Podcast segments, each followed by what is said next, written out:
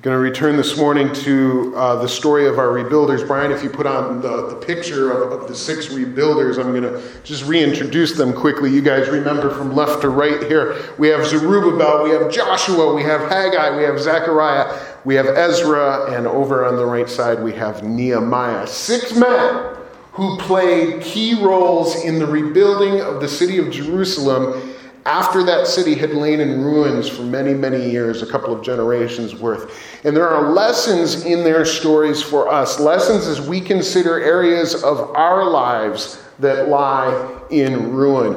God is still raising up rebuilders among his people.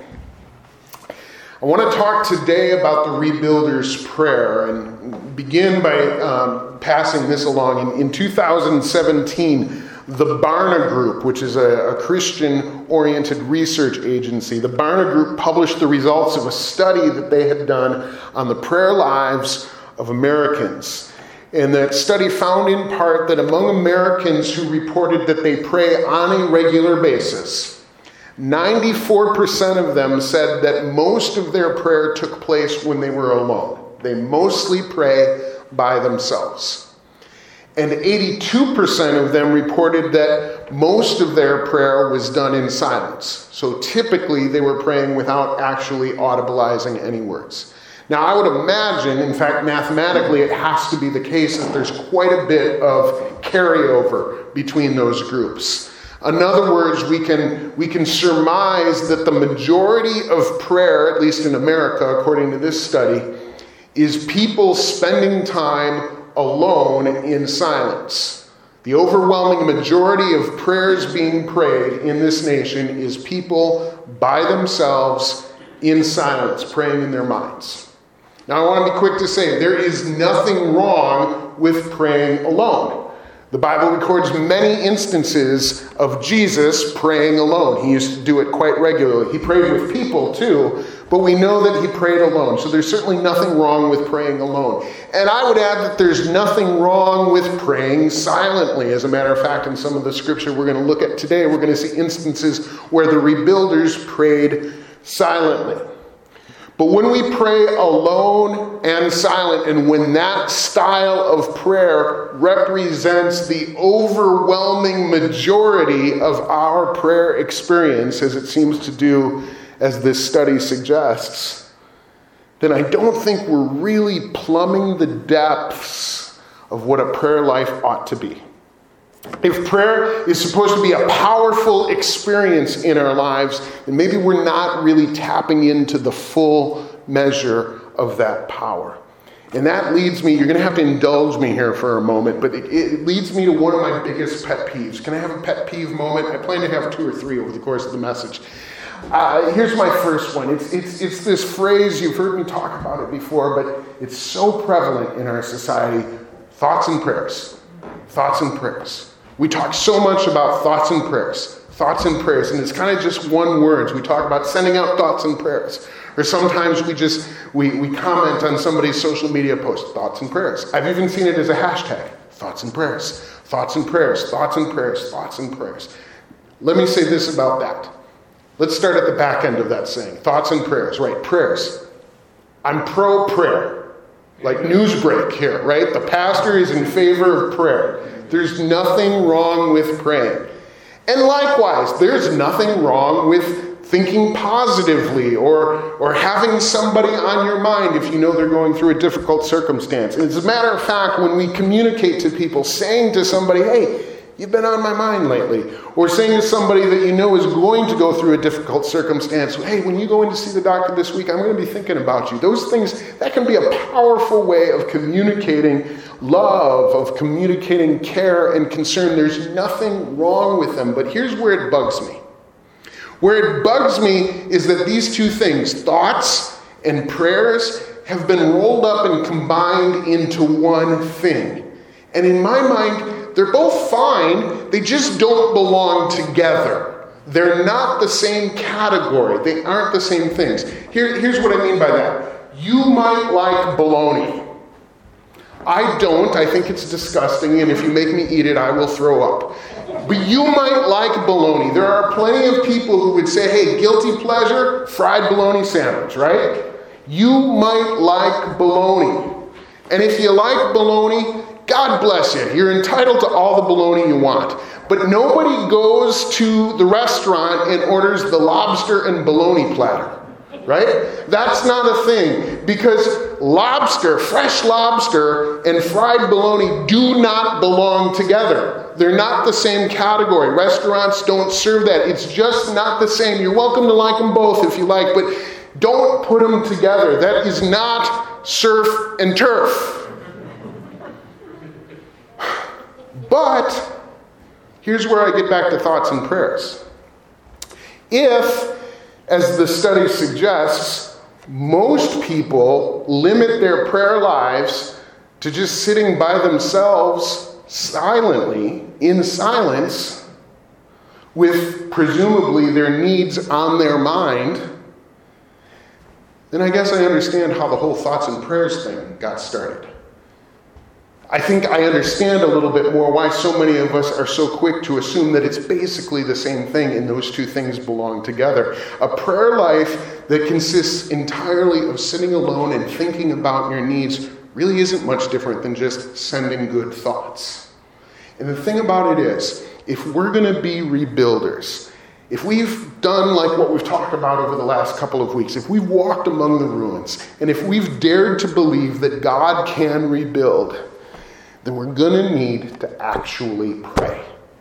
We're going to need to actually pray. Sending good thoughts is fine, but it will not suffice on its own. Prayer, and I mean real prayer, is absolutely necessary. It's an absolutely necessary weapon in the arsenal of a rebuilder. So let's look at some ways that the rebuilders wield that weapon. First prayer I want to share with you is what I call the prayer of repentance. Repentance, you've heard me say this before, means turning around. There's a very literal image of going one way and turning around and going the other way. That's repentance. It's the word that we use to describe the experience of acknowledging that something is wrong or something is bad, and so I'm going to turn away from it. Repentance implies that our perspective has changed so much that we're no longer willing to tolerate whatever was wrong. I mentioned baloney a few minutes ago, and I've talked about this in, in terms of repentance before, so bear with me if you remember me saying this. I hate bologna now. I used to love bologna. When I was a little boy, I ate a bologna sandwich for lunch every day of my life. And then one day I got sick, and my bologna came back. And from that day to this, I cannot stand the smell, the sight, or the taste of bologna. It makes me nauseous. I have repented from baloney. The very thing that I used to want and desire and love now makes me sick. That's repentance. I have changed my attitude about baloney. Repentance is an inescapable part of the rebuilder. You cannot rebuild unless first you're willing to acknowledge that something is wrong, that something needs rebuilding. It means something is broken. The very act of rebuilding says this thing is broken, but it shouldn't be. And it doesn't need to be. It can be rebuilt. We saw that last week. Remember the stories I told last week about walking among the ruins? The people of Jerusalem in Haggai's day didn't mind seeing the temple in ruins until Haggai showed up and started saying, This isn't right, but it can be different. That's how repentance begins. And in the same way, the people in, in Nehemiah's day didn't mind seeing the walls in ruin. They got used to it. They saw it all the time. It didn't bother them until Nehemiah showed up and said, This isn't right. But it can change. And then their attitudes toward the wall changed. And they said, Yeah, let's do this good work. That's how repentance begins. In both cases, it took the repentant heart of a rebuilder to recognize that it was time to change what was wrong.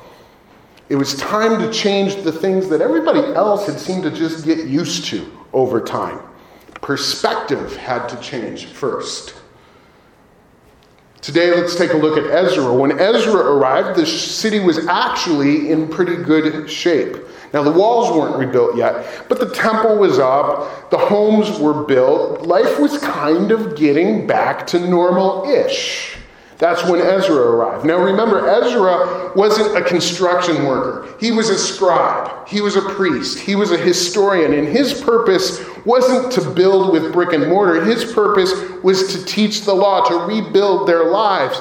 He was sent to retrain the Israelites in their understanding of how to live godly lives. And Shortly after Ezra's arrival in Jerusalem, he discovered that many of the Israelite men living in Jerusalem had taken wives from the pagan tribes that surrounded them.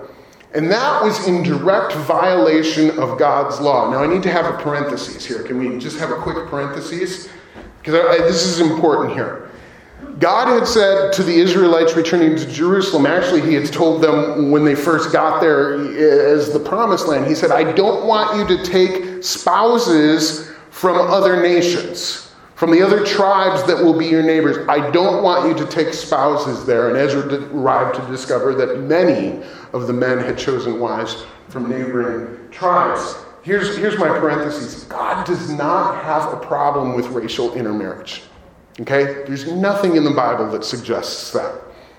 Although stories like this one throughout history have, in various times and various places, been used to promote various kinds of racism, that is not what's going on here.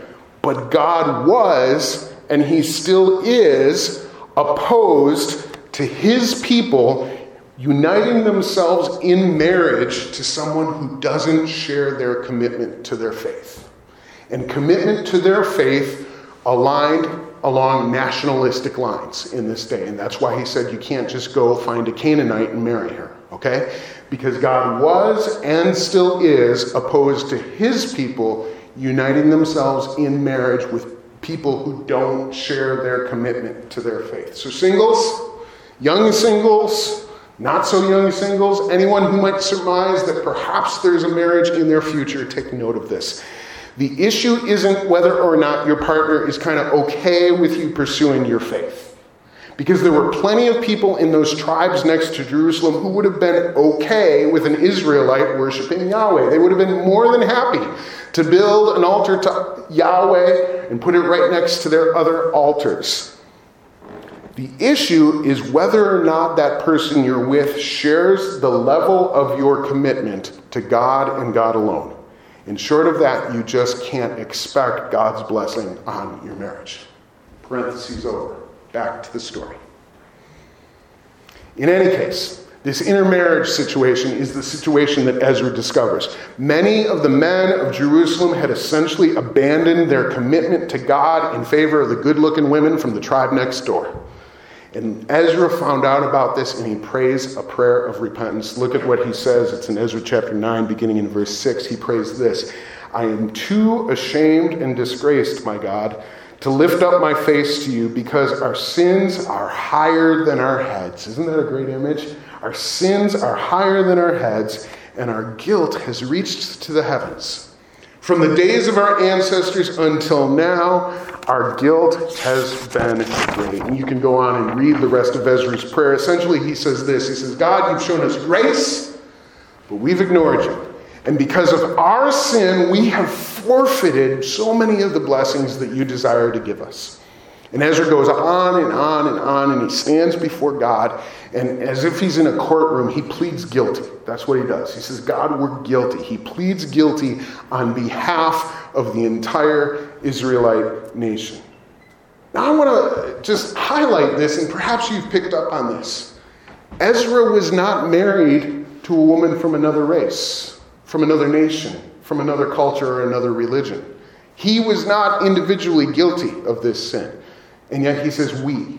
We have sinned. We, we, we. He consistently speaks in the first person plural. He wasn't married to a foreign woman, and not every Israelite man was either. If you read on in Ezra, he'll actually give you a list of exactly who was, and it wasn't everybody. But he consistently says, We. He says, This people, us, we, together, we have sinned. And I think that's so important when it comes to the prayer of repentance. You see, instead of recognizing the problem and rooting out the offenders, turning and pointing the finger and accusing and saying, You, this is your problem. Why did you do this to us? Instead of doing that, Ezra repents. He confesses.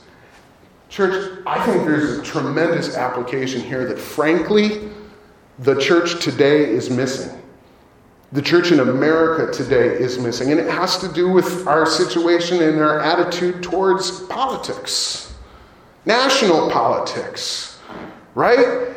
Everybody, mm, mm, getting off my soapbox. Give me a moment. There now, I'm better. Not everybody. So many among us are so quick to point the finger and say, you know what? It's those filthy Democrats that have ruined this country for us. Or it's those filthy Trumpers and his people, the Republicans, that have ruined this nation for us. I don't see that pattern in the Bible. I don't see that it's them, it's them, it's them. I hear the heart of a rebuilder saying it's us, it's us, it's us. And I think the church in America today is woefully short on rebuilders who would pray prayers of repentance. You know, we see it in the language we speak all the time. Four or five years ago, after the inauguration, all over, not my president, not my president. And now we're seeing it from the opposite wing of the political world, right? Not my president. Can I say this? He's your president. Speaking of both elections, he's your president. You might not like that he got elected, you might not like how he got elected, but he's your president. He's your president. We see this so many ways in the way people talk about in the way people talk about the situation. This is not who we are. I've seen that phrase again and again. We see pictures of violence, we see pictures of protests, we see pictures of things that we don't agree with. And, and, and the church is so quick to say, This is not who we are. I'm sorry to put it this way. This is who we are. This is who we are. And until we're willing to repent of who we are, this is who we will remain to be. Look, you may not have individually partaken in whatever act it is that you're trying to distance yourself from. I hope you haven't.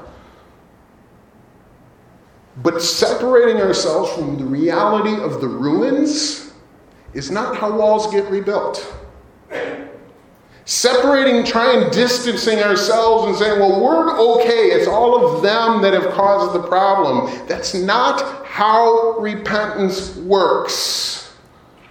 And so Ezra, the man of God, stands before God and says, God, this is who we are. And he repents of it. That's the prayer of repentance. You can read on. I encourage you. This isn't really in the purview of what I have time to share, but read on in Ezra's prayer and you'll see that it's contagious.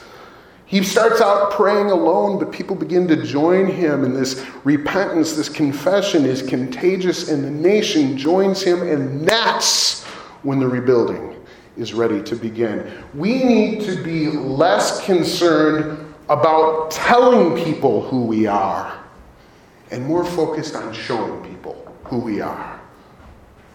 Let's go on and look at another powerful prayer. It's the prayer of petition. Petition, the word petition means to ask. It's a prayer where we ask God for things, and I think it's what most of us think about when we think about prayer. Nehemiah has one of the best examples of a prayer of petition, not just among the rebuilders, but in the entire story of the Bible.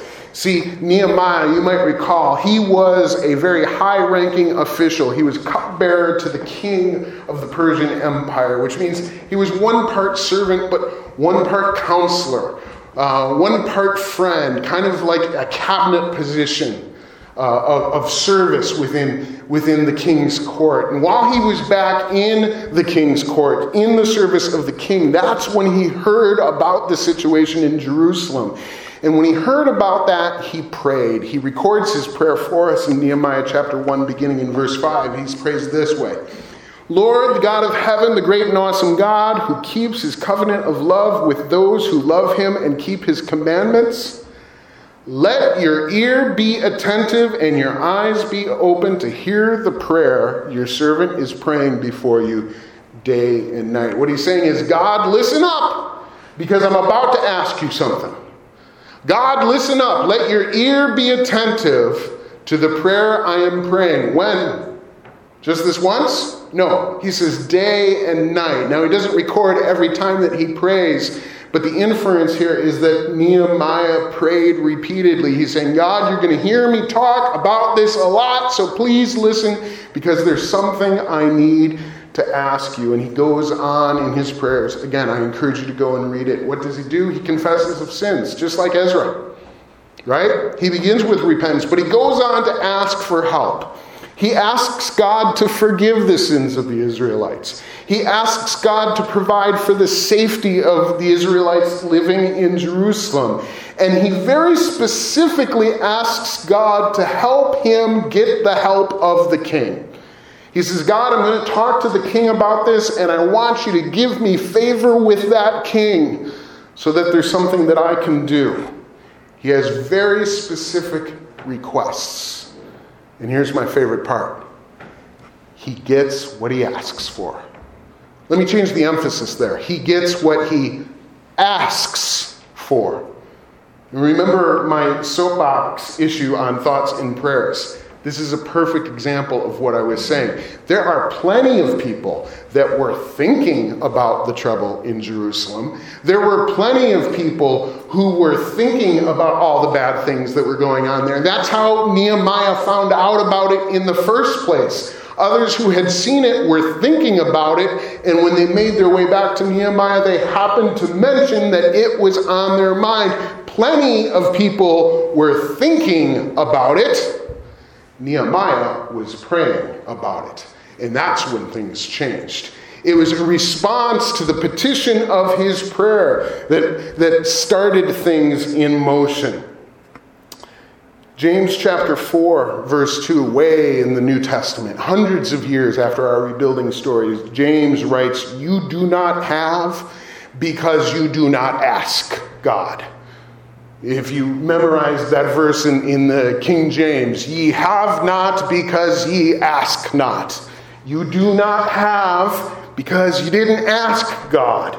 It doesn't say you do not have because it wasn't on your mind. Or you do not have because you weren't thinking about it. You do not have because you do not ask. Thoughts can orient our mind in helpful ways they can motivate us towards compassion or even action in some circumstances, but that only gets us so far. It takes actual prayer to move the hand of God. So let's not be so casual in the way we talk about prayer. How many times have we heard each other say, You know, I've really been praying about such and such? And then we dig a little deeper and we find out that that's not really what I meant when I said I've really been praying about such and such. What I mean is, well, it's been on my mind a lot. And I'm kind of hoping that maybe God will decide to fix it. But so often we haven't actually stopped what we're doing, like Nehemiah stopped what he was doing and specifically asked God to move and then do it again and then do it again, and then do it again. Remember, Nehemiah says, The prayer that I am praying to you day and night. Petition, petition, petition. Let's not confuse thoughts with prayers because rebuilders know the difference. Nehemiah modeled another important prayer of the rebuilder, and it's what I want to call the prayer of opportunity. See, after Nehemiah petitioned God specifically for help from the king, he went to see the king. He took action. He went and started to put that plan into motion. He went to see the king and he told the king about the problems back in Jerusalem and he told the king how deeply concerned he was. And look at what happened next. Nehemiah chapter 2, verse 4 the king said to me, What is it you want? The king actually was like, Ooh, that sounds like a big deal. Is there something I can do for you? What is it you want?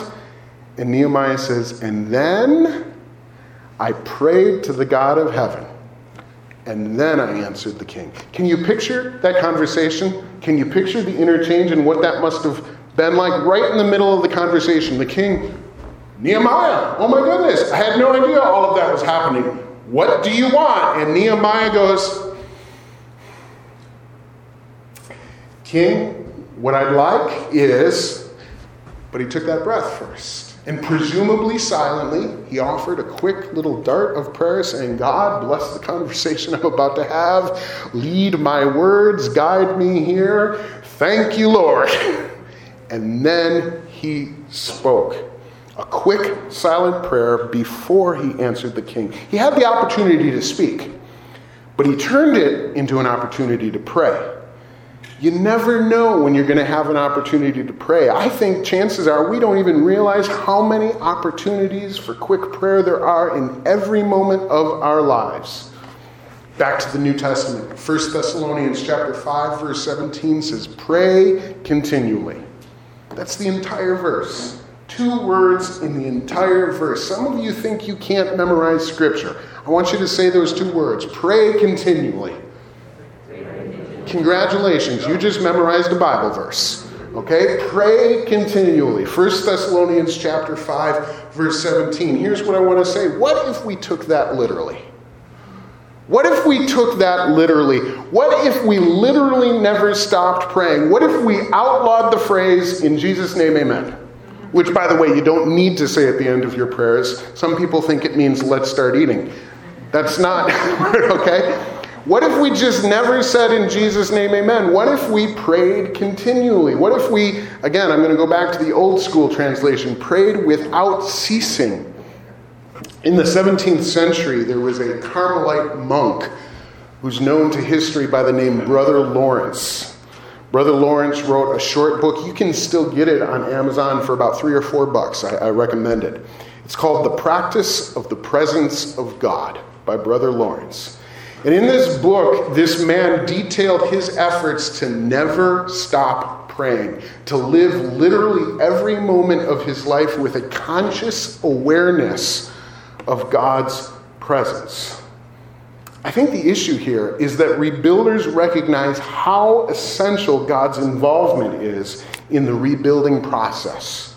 And so they never want to pass up an opportunity to pray. They never speak or act of their own volition. Instead, they want every moment to reflect God's plan for the rebuilding process. One last prayer I want to highlight today, and it's what I'm calling the prayer of silence. One of the questions I get asked most often about prayer has to do with the supposed conflict, or what we sometimes see as the conflict between the necessity of prayer, right? Like most people are like, I get it, we're supposed to pray. I, we're supposed to pray, I understand that.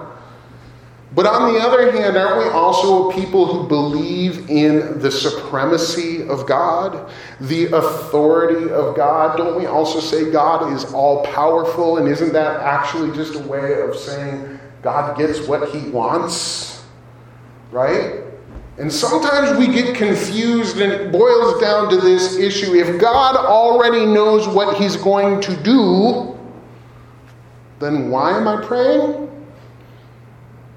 People have different ways of kind of asking that question or navigating through that, but it's something that I hear a lot in the questions that we have about how prayer is supposed to work. If God already knows what He's going to do, then why am I praying or what am I praying for or how am I praying? And my response to that question essentially is this we pray because God already knows what He's going to do. The fact that God already knows what He's going to do doesn't mean so I don't have to pray. That's actually exactly the reason I am praying. Because, see, God does know what He's going to do. God is sovereign. God is in control. My job is to get on board with what God is doing. And how on earth would I know what that was unless I had spent time in prayer? Unless I had spent time in prayer. The key, though, is that in my prayer, I need to leave room. I need to leave time for silence to listen to God in prayer. Zechariah was a rebuilder. He's on the screen. I love this picture of Zechariah. Lydia, you nailed it. He's the encourager. He's the one cheerleading everybody on. He's like, he's got this heart that says, God can do great things. Let's keep going. Zechariah was a rebuilder who recognized that the inability to listen to God was hampering the rebuilding efforts. Remember, he appeared on the scene in the story at a time when the rebuilding wasn't going so well. Some of the rebuilders were really, really frustrated when Zechariah was there. They felt like they had prayed a lot about this, but God wasn't answering. But in fact, what was happening was that they had not been listening to God. They may have prayed an awful lot, but they weren't listening to God. There were things in their lives that they were doing that were in direct opposition to what God had already told them. And so, as they express their frustration to Zechariah, Zechariah speaks to them on God's behalf. Look at what he says. Now, this is God speaking, but using Zechariah as his mouthpiece. Zechariah chapter 7, verse 13. God says, When I called, they didn't listen. So when they called, I would not listen. This is a really sobering reality. When we stop listening to God, eventually He stops listening to us. When we stop listening to God, eventually He stops listening to us. And that's why we need to make time in our prayers for silence. Learn to be comfortable with shutting out the noise of life for a little bit every day and just letting God know hey, I'm listening. Now, chances are you are not going to hear an audible voice the first time you do that, and if you do, I'd kind of like to hear about that. You may not even sense a specific word or direction at first. You might just be uncomfortably silent. But the discipline of the prayer of silence makes you available to God, and that's where rebuilder wants to be, right? It makes you available to God. Sometimes in my busy schedule, people will say to me, Hey, we need to talk. We need to talk.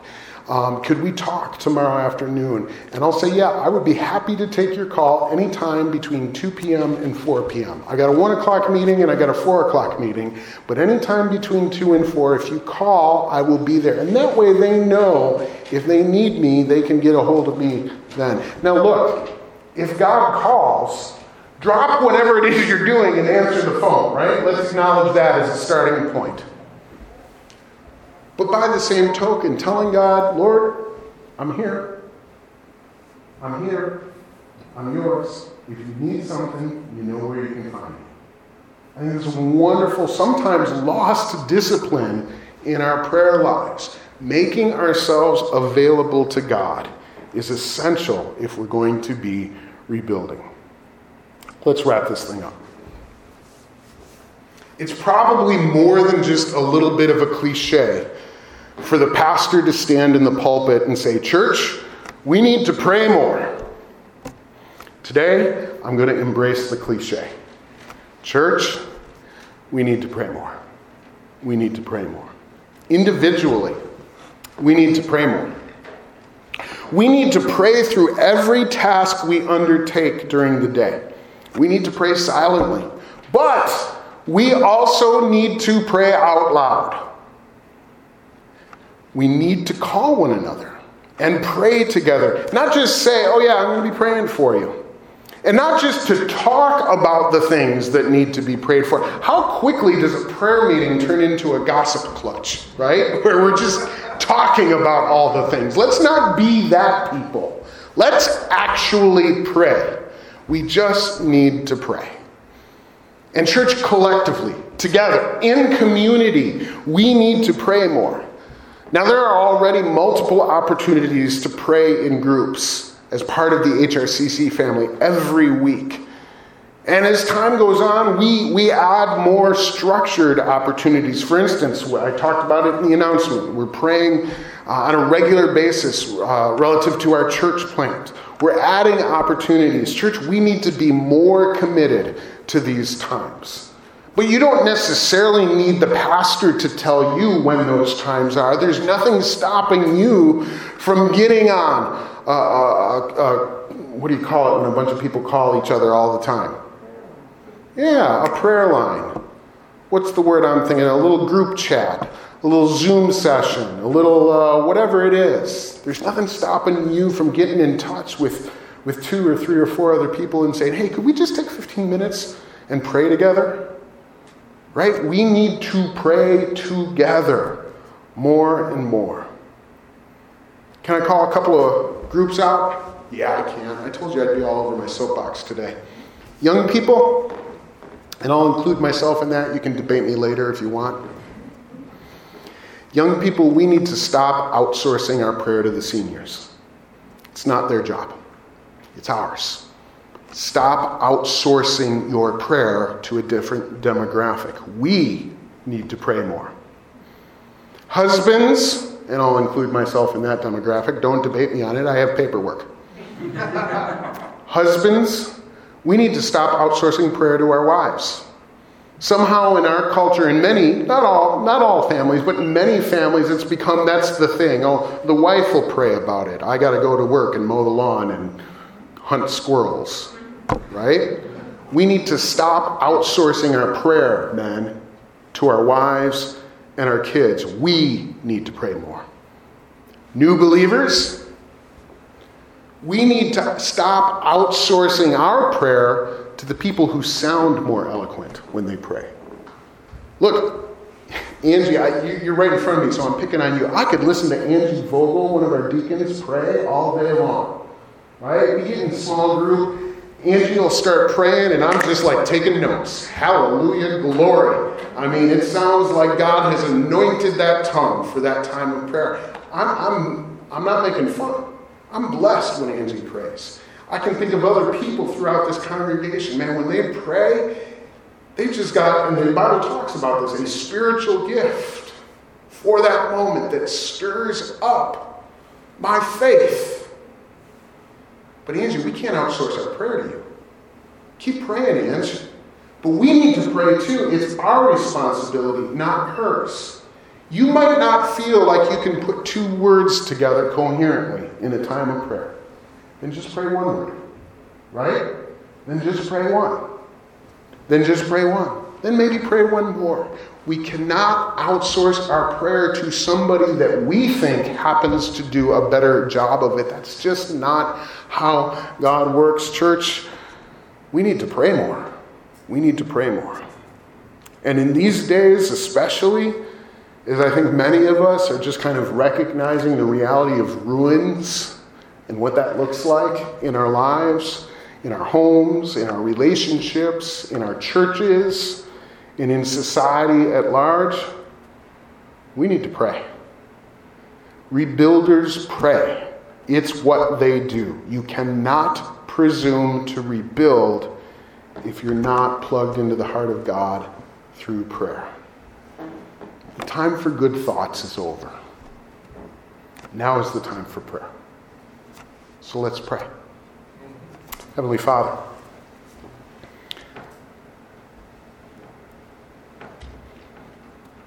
Father, we confess that we are a broken people. To presume to follow the examples of rebuilders is an admission of guilt. It is an acknowledgement that there is rubble in our lives and that there are ruins that need to be rebuilt. We repent Lord, we repent. We repent of our arrogance.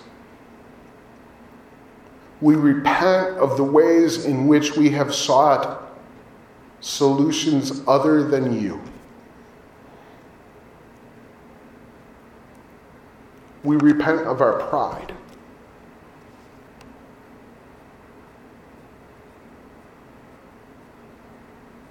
Father, we live in a broken world. It is no less broken today than it ever has been.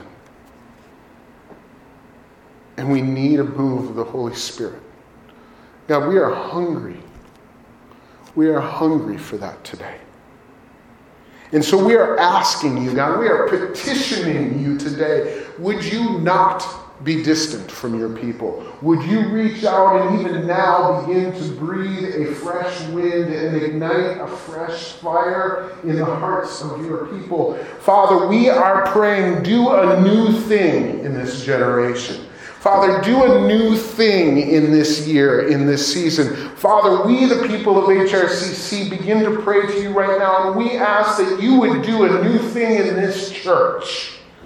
I pray, Lord, that this coming year, that these coming months would be a time of breakthrough. As Nehemiah prayed for favor with the king, I pray that you would give this congregation favor with lost people in our communities as we share the gospel of Jesus Christ as Lord and Savior. Father, would you prepare a harvest for these workers? Would you prepare a harvest of souls? Father, we pray for revival in this place.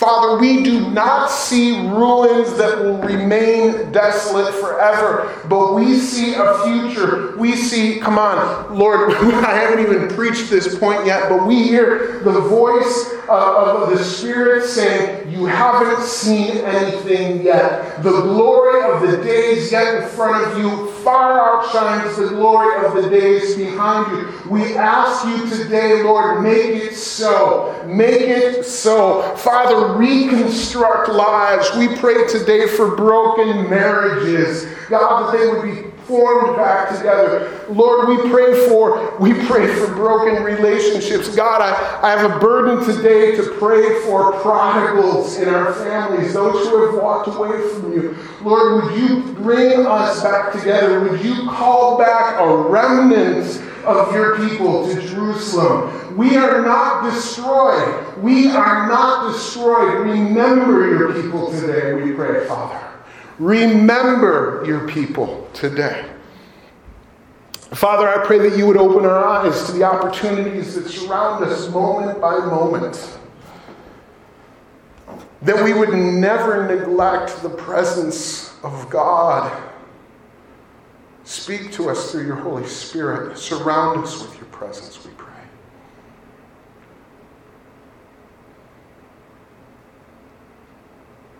And Lord, just in the interests of modeling what we have seen in the lives of these rebuilders, we want to pause just in silence and wait on your presence. Let's do just that, church.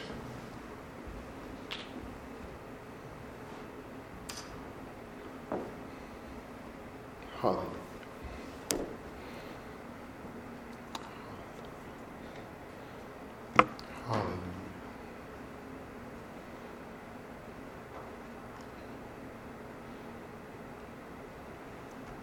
Hallelujah. You are worthy, God. You are holy. You are worthy, Lord. You are worthy, Lord. We love you. We love you, Lord. We love you. We love you, Lord Jesus.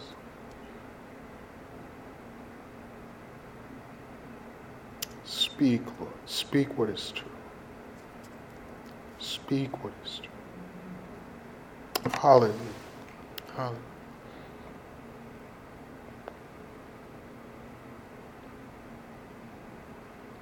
Hallelujah.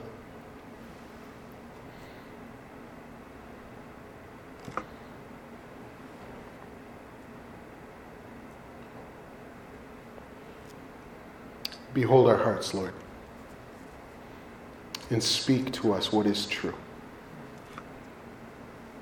We are bombarded every moment by lies and conspiracies and falsehoods.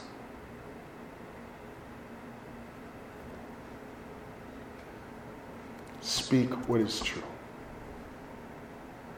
and find us faithful and obedient.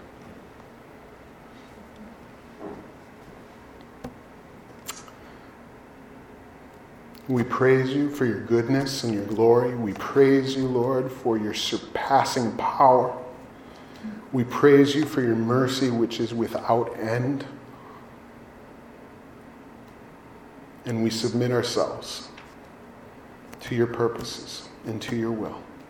Have your way in us, we pray. In Jesus' name. And everybody says, Amen. Amen. God bless you. Stay warm. We'll see you next Sunday.